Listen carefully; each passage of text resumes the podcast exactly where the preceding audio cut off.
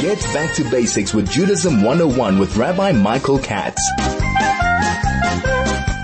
Hi and a very good afternoon to you. Wonderful to be in your company this afternoon. It's just gone 10 past 2 on this beautiful Wednesday afternoon here in Johannesburg. It does certainly feel like spring, sort of summery weather already, um, and kind of uh, makes you feel as though Rosh Hashanah is just around the corner. But uh, before that, we need to deal with the period of time that we are in at the moment, and we are now in the midst of the period of time that is known as Bein HaMetzarim, or the three weeks. We are right in the middle of the three weeks, which stretches from the 17th of Tammuz, which was just on a week and a half ago, right up until Tisha B'Av, which is in a week and a half coming, in a week and a half's time. And uh, coming to the middle point of this uh, period of the three weeks, we know already that we are in a period of semi-mourning. That's why on these radio shows only a cappella music is played because one of the things we know that we're not allowed to do during this time is to hear music and uh, particularly pertaining to live music, but even taped or recorded music um, is uh, problematic, and particularly music that is going to give you a bit of a lift, joyous kind of music, and therefore the human voice is not regarded as being uh, problematic at all, but rather musical instruments that are of a certain problem and that give us that kind of lift, that kind of joy, that kind of festive feeling, uh, which we try and avoid as much as possible. And of course, there are other things during this period of time. We don't make the bracha shehechiyanu. We try and avoid uh, doing anything that is uh, of a joyous nature, particularly uh, no weddings are allowed, etc. During the entire three-week period of time. And now actually in a sense of mourning, we sort of up the ante, if you wish. And that is that the month of Av is about to dawn upon us. We are sitting today coming towards the end of the month of Tammuz and the month of Av will come into being. It will come in on Thursday evening. This coming Thursday evening, that is tomorrow night, um, approximately 5.35, uh, somewhere around there, as the sun sets, we are into the month of Av. And we're told in the Talmud that Mishenichnas Av mema'atim besimcha. When the month of Av comes in, we diminish, we decrease in our joy.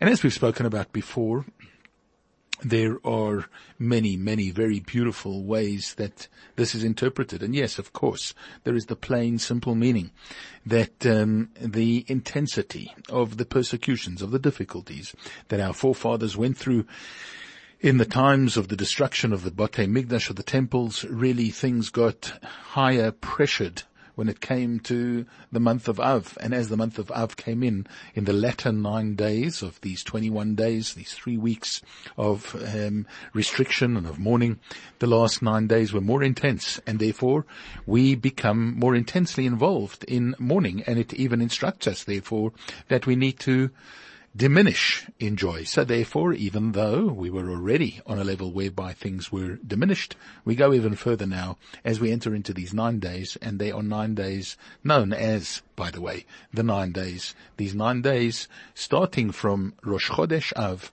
right up until after Tisha B'Av, um, these nine days are more intense mourning.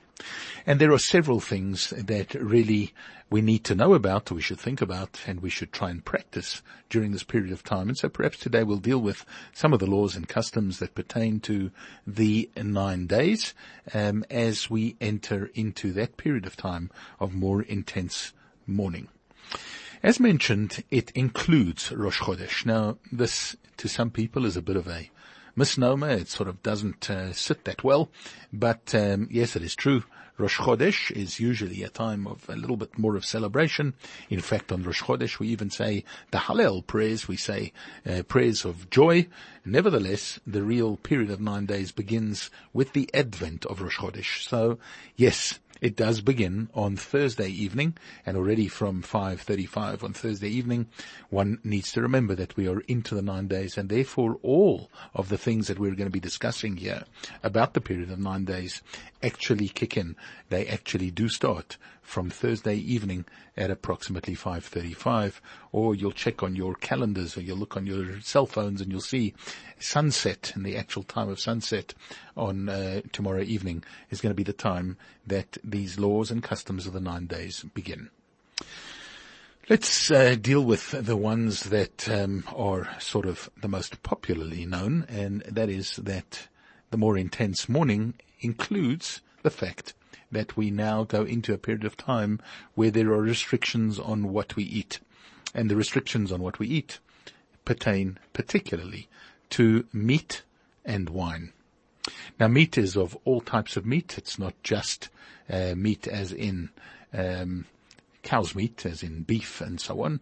It is all meat, including chicken, that we refrain from eating for the duration of this period of nine days, with the exception of the two Shabbatot, of the two Shabbases that occur in the midst of this period of nine days this year. Sometimes there is only one, but um, these two Shabbases um, that are coming up are excluded from the idea of not eating meat and not drinking wine. Now why meat and wine? What are those things symbolic of? Of course, meat and wine are the mainstays of Simcha. Uh, you will know that, uh, unfortunately, in a period of time where a person has just lost a loved one, we tell them to refrain from meat and wine as well for the early part of their mourning period when they are called an onen, uh, where they are stricken with grief and when the preparations are underway for the funeral and so on. Meat and wine are the real flavors of simcha, the real flavors of joy. In fact, joyous celebrations should predominantly have meat and wine served at them. Yes, um, a wedding celebration or a bris or uh, any of the uh, real simcha celebrations should not be milchik foods. It should not be anything parov. It should rather be meat and wine. Um, they are the mainstays of simcha. And therefore, during this period of time, how can we be celebrating when our temple is in ruins? How can we be celebrating when uh, we are dispersed and we're in uh, we're in the diaspora? We're in a uh, a, a, period of time that is very, very difficult for us, as it has been since the destruction of the Second Temple, and therefore we refrain from meat and wine. But when we think back to the temple, the main uh, things, the main articles of celebration in the temple services, the sacrifices that were brought there, which were um, enablers to bring us closer to the Almighty in every which way, really predominantly contained meat and wine. And therefore, how can we be eating meat and drinking wine using and utilizing those things as though there is no problem with them when in fact those were the two things that we kind of miss the most um, from a physical point of view when we think about um, what our temple service was truly all about. And therefore, meat and wine, we refrain from eating we refrain from drinking during the period of the nine days, as I said, with the exception of Shabbat. On Shabbos, all of those rules actually fall away. But it's not just about meat and wine, and we will um, expound a little bit more on some of the other things that we need to know about these, uh, about this uh, period of nine days as we um, move through the next 45 minutes or so. Get back to basics with Judaism 101 with Rabbi Michael Katz. Okay, so welcome back and great to be with you again and uh, going through the laws of the nine days. Remember, as we said, the nine days begin tomorrow evening in earnest and go through for the duration of the nine days all the way until after Tisha B'Av. So in fact, if we think about it, this year, of course, it is actually 10 days because the 10th day is going to be the day on which we have the fast of Tisha B'Av, deferred as it is from Shabbat, which is in a week and a half from now. And on that Shabbat, which is actually Tisha B'Av, um, we will be celebrating Shabbat, but then immediately thereafter going into the fast of Tisha B'Av. But we'll talk more about that next week, please God. But let's just run through quickly the things that we need to bear in mind for these nine days. Of course, we're continuing with many of these that have begun at the beginning of the three weeks. So for instance, one may not take a haircut. Haircuts, particularly um, for men, of course, would pertain not only to the hair but to a beard as well. Um, women may um, do certain things that are allowed, particularly when it comes to, uh, for instance, the wearing of a shaitel or um, her uh, mikveh responsibilities and so on. Uh, but in each case, one should actually consult with your rabbi. An opshenish is not allowed during this period of time. That's the first haircutting of a child. Um, when he has his first haircut at age three years old, that should be deferred until after Tisha B'Av.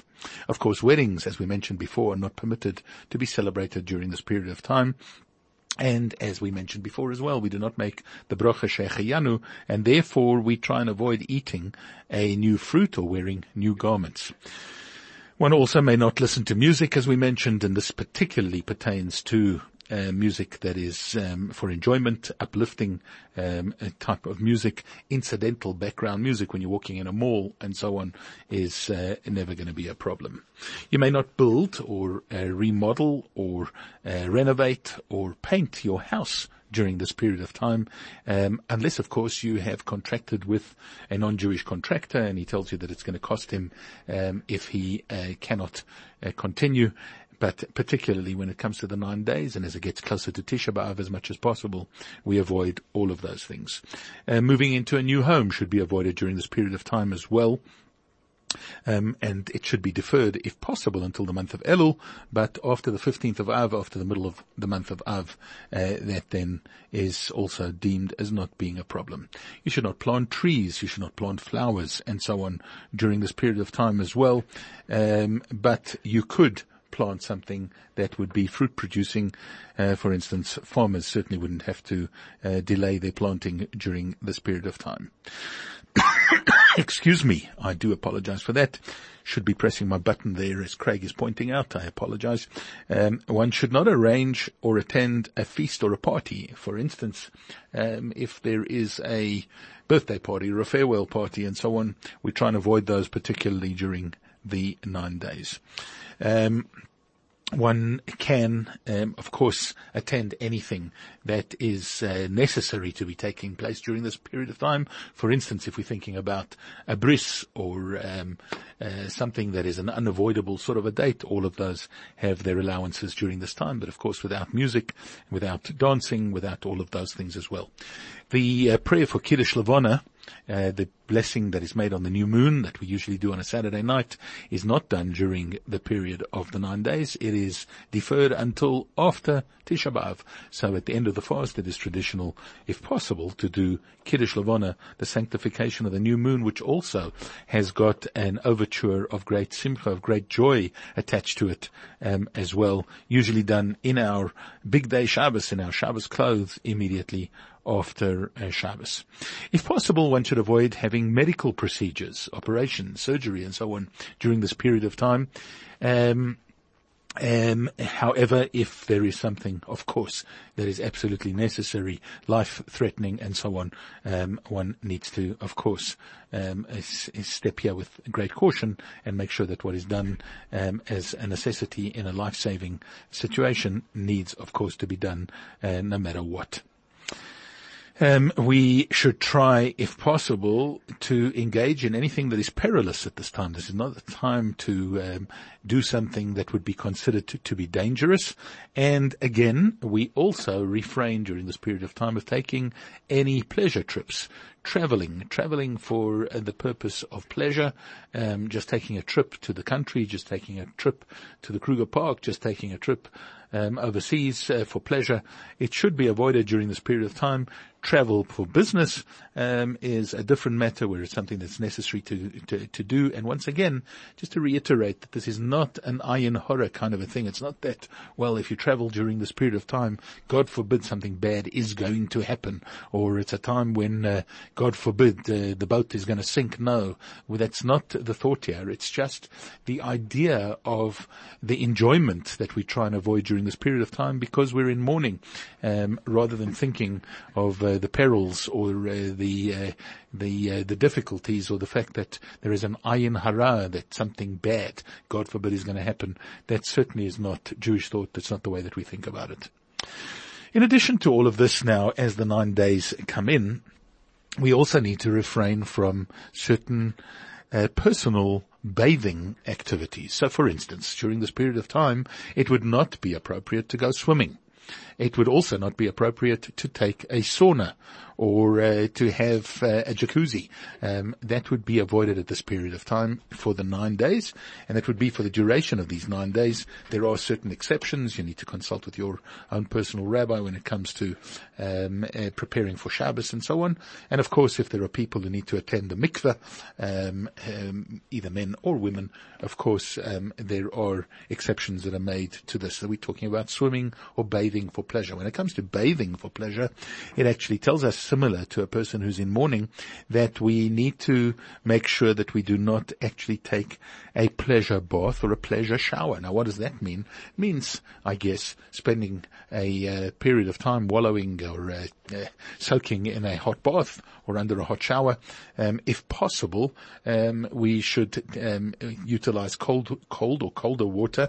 We should try, if possible, not to wash the entire body at the same time, limb by limb, a little bit here and a little bit there.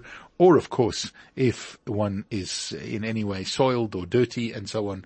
And of course, these restrictions do not apply to little children who get themselves particularly dirty and particularly soiled um, in all sorts of circumstances. They are certainly not um, included in this idea of uh, bathing, bathing, or showering. One is permitted to cut one's nails uh, during this time, um, but um, bathing, haircuts, and so on are not permitted. We also should not alter clothes and we should not wear new clothing during this period of time and one should refrain from purchasing such clothing as well, um, particularly when we're talking about clothing that um, you could avoid um, buying during this time. In other words, that it will still be available. If, of course, there is a smash sale um, that is on, one should consult with your rabbi to know whether it is appropriate to purchase during this time. And of course, then as well, uh, there would be exceptions for uh, personal needs such as um, undergarments and so on, which um, one uh, needs, and we wouldn't anyway be making a bracha on them. They're not considered as really part of our clothing, but buying new shirts or a new dress or a new suit and so on um, should be avoided avoided uh, during this time. One should not knit or embroider a new garment. One should not make alterations to new clothing or to shoes, and a tailor or a seamstress by profession should consult with their rabbi regarding what they may and they may not do during this period of time. There are also restrictions, by the way, during the nine days for laundry. Um, and generally speaking, we avoid whatever we can when it comes to do- doing laundry during the nine days, whether it is your sheets and your pillow slips or whether it is your garments, your clothing. And um, if one has freshly laundered clothes, we try and avoid putting them on as freshly laundered clothing during this time as well. And there are several uh, practices which seem to be a little strange, but um, in order to avoid putting on new or freshly laundered clothing during this time. One of them is to try them all on before the nine days begins. So tomorrow afternoon, have a little bit of a session where you're putting on all your shirts and all your clothing. Um, of course, once again, this does not apply to undergarments. We're talking about shirts and um, larger garments than that or outer garments that one avoids putting on when they're freshly laundered, just come from the dry cleaners or just been nicely uh, washed and pressed. We avoid putting them on. One of the other ways that they are avoided from being freshly laundered and pristine in their state and therefore give us an element of um, joy and aplomb during this period of time, we try and um, make sure that we don't have that, and therefore perhaps dropping them for a short while on the carpet on the floor would remove them from being um, those beautiful, pristine, crystal clear, wonderful, freshly laundered garments. Of course, none of this applies as well to kids. When it comes to kids, when it comes to children who particularly soil their clothes, it can't be expected that you have uh, ten or more changes of every garment for a child, for a baby, and so on, and therefore laundry for them would be uh, permissible.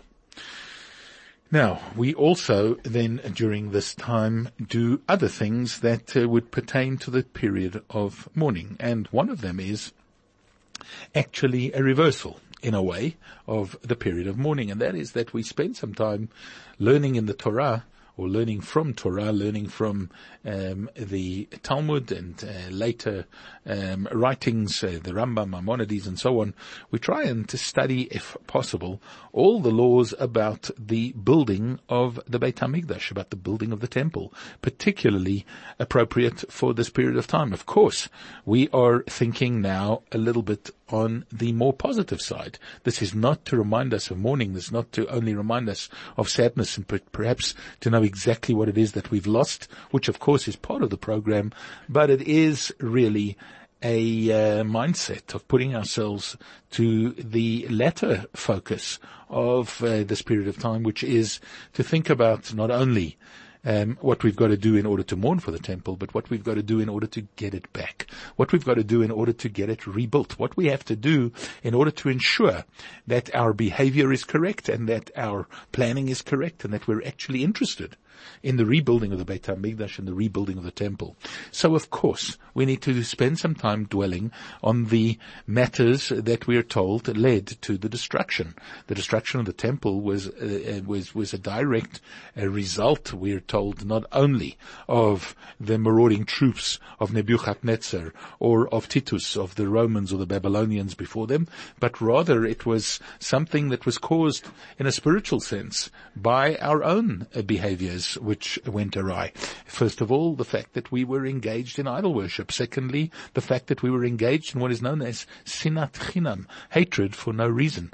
Now we may think that idol worship is something that is out the window, that we've never done or we don't have an inclination to do, but yes, we do in a way. Many of us um, worship the idols of fame, of fortune, of money, of people, of um, all sorts of stuff, and sometimes even of self. And all of those, in a sense, are the, not the sacred cows, but those are the um, the idols of today, perhaps. And then when we think about um, our um, sinat chinam of hatred for no reason, we need to ensure that we do not hate anybody. We don't do anything that is disparaging, that's negative, that's uh, abusive, um, that's unkind, that's unpleasant to anybody else. But at the same time, spending some time on focusing on the antidotes to those two misdemeanors, which we are told led directly to the destruction of the temples. We need to ensure that we have a spiritual life. We need to ensure that we're learning Torah. We need to ensure that we are davening correctly, that we're connecting with the Almighty, and we need to ensure that we're spending time in acts of kindness, in acts of love for other people. And in that way, we're replacing these two terrible, harsh and difficult negatives with the positivity and at the same time learning about how we're going to rebuild the temple practically in all its glory. May it come speedily in our time and please God, we should be able to see to that as soon as possible. So those are the ways to spend the next nine days. We'll be back with you right after this. Get back to basics with Judaism 101 with Rabbi Michael Katz. Hi and welcome back. Okay, so we've been talking about all the things that pertain to the nine days, which begin in earnest tomorrow evening, as we mentioned, following um, sunset tomorrow evening. We're into this period of time called the nine days.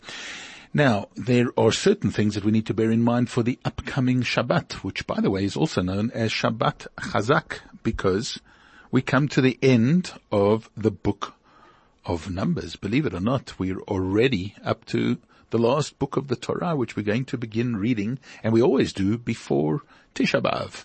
So we are ending off double parsha this coming week of Matos and Masei, the uh, double parsha to end off the book of Numbers, and therefore it's known as Shabbat Chazak. Chazak, Chazak, Venit Chazek will be called out in Shul at the end of the um, Torah reading um, um, that we should be strong, we should be strong, we should strengthen one another, which is always called out, which is always read aloud at the time of uh, the completion of a book of the Torah. And so, uh, this Shabbos is a special Shabbos in and of itself. However, there are certain things that we need to bear in mind because it falls as it does in this period of time called the nine days. First and foremost, there are many people who have the habit of tasting the food for Shabbat on Friday afternoon. So you would sit down on a regular Friday afternoon. Many people do this taste a piece of chicken or some of the chicken soup or some of the meat that uh, your uh, uh, your wife has carefully prepared prepared for Shabbos, you go and steal a little piece. We've got to remember that on this Friday afternoon you can't do that. You can certainly have some of the fish or some of the parivs, but anything that is fleshik, even if it's just a soup, even if it's something that has a remnant of meat within it, we've got to avoid both this week and next because they fall in the nine days. In addition to that, we um, come into Shabbat, and Shabbat itself has everything uh, the same as a regular Shabbos. Yes, we're allowed to bathe on erev uh, Shabbos. We're allowed to take a shower. We're allowed to uh, uh, wear freshly laundered clothes and so on. So not that difficult for the first Shabbos. Maybe a little bit more difficult and more anxiously awaited for the second one. But we'll talk about that next week. But on this one, certainly no problem here. And then we go into Shabbos, and on Shabbos, Kiddush is said just like it always is on wine. We eat meat, we drink wine um, during the period of Shabbos, and in fact, we should probably go out of our way to make sure that we're eating meat or chicken and drinking wine on Shabbos, so that we're showing that we understand that Shabbos is an exception to the rule of the nine days, and that nobody can learn um, from us and from our actions that meat, wine, chicken, and so on are not allowed during this period of time. They certainly are. Um, then when Shabbat concludes, we have a little bit of a problem because as we get out of Shabbos, we're back into the nine days and then meat and wine is not allowed. And uh, therefore we would have a problem with wine or grape juice being used for Havdalah. And here the ruling that most follow is the fact that um, should be, if possible, said on wine and if possible to give it to a child under the age whereby he knows or she knows about the destruction of the temple, um, um, or uh, the, the, the idea of mourning for the temple, um, while you may not have a kid um, of that age, let's say under the age of about ten, um, around um, to do that, to drink that wine, we are permitted to actually have it ourselves. There are some who say we should rather make the havdalah on a beverage that we are permitted to drink, such as beer and so on. Um, but um, if there is nobody else and no kid to have it, one is permitted uh, to do that just for the havdalah, but uh, nothing extra, nothing afterwards. You can't just say, well, because I had the wine for havdalah, now I can have another glass of wine uh, with my dinner on uh, Saturday night. So as soon as Shabbat is out, back into the nine days um, as uh, one ordinarily would for a period of mourning. We're back with you to sum up right after this. Get back to basics with Judaism 101 with Rabbi Michael Katz. So let's perhaps think about the very first statement that we began with, and I told you there were many ways that it could be interpreted, and that is that it says Mishenichnas Av which means when the month of Av comes in, the Talmud tells us we need to diminish in joy. Now, I suppose in uh, Torah, and I think in Torah, every time we read a sentence, there are several ways that it could be looked at, and several of our sages certainly wanting to put a positive angle on uh, that statement say, listen, it's not just about taking our joy and making it less, but rather that we should put the comma after the word mema'atim, which means that Mishenichnas Av, when the month of Av comes in, we diminish. But even that has to be do, has to be done with joy. We've got to remember that we are told um, from uh, every every way that we look at Judaism that um, the main mainstay of Judaism is simcha. There needs to be simcha. We need simcha in everything. Our uh, sort of, uh, let's call it our meridian, our uh, real uh, plateau of of behavior has to be di- dictated and is dictated by simcha. There are times when we are a little bit more besimcha, a little bit happier. There are times when we dip below the line, and that's sort of the thinking at this period of time. But be that as it may, there needs to be an overriding factor of simcha within all of this. We've got to do these things with a positive attitude, and the positive attitude has to be that instead of thinking about our um, uh, time now as doom and gloom and destruction and mourning and sadness and uh, crying and grief and so on. We need to think about the future. We need to therefore replace the wanton hatred with wanton love. We need to replace acts of unkindness with acts of kindness. We need to replace our lack of Torah learning with Torah learning. We need to replace the temple with learning about the temple and trying to fix and trying to prepare and trying to be ready. We need to think about everything in a positive attitude. Our mourning alone is not the be all and end all of this period of time. And therefore, as we mourn for the destruction of our temple, we need to remember that it's the mourning itself that will provide us with the understanding of what it is that we've lost and how essential it is that we replace it.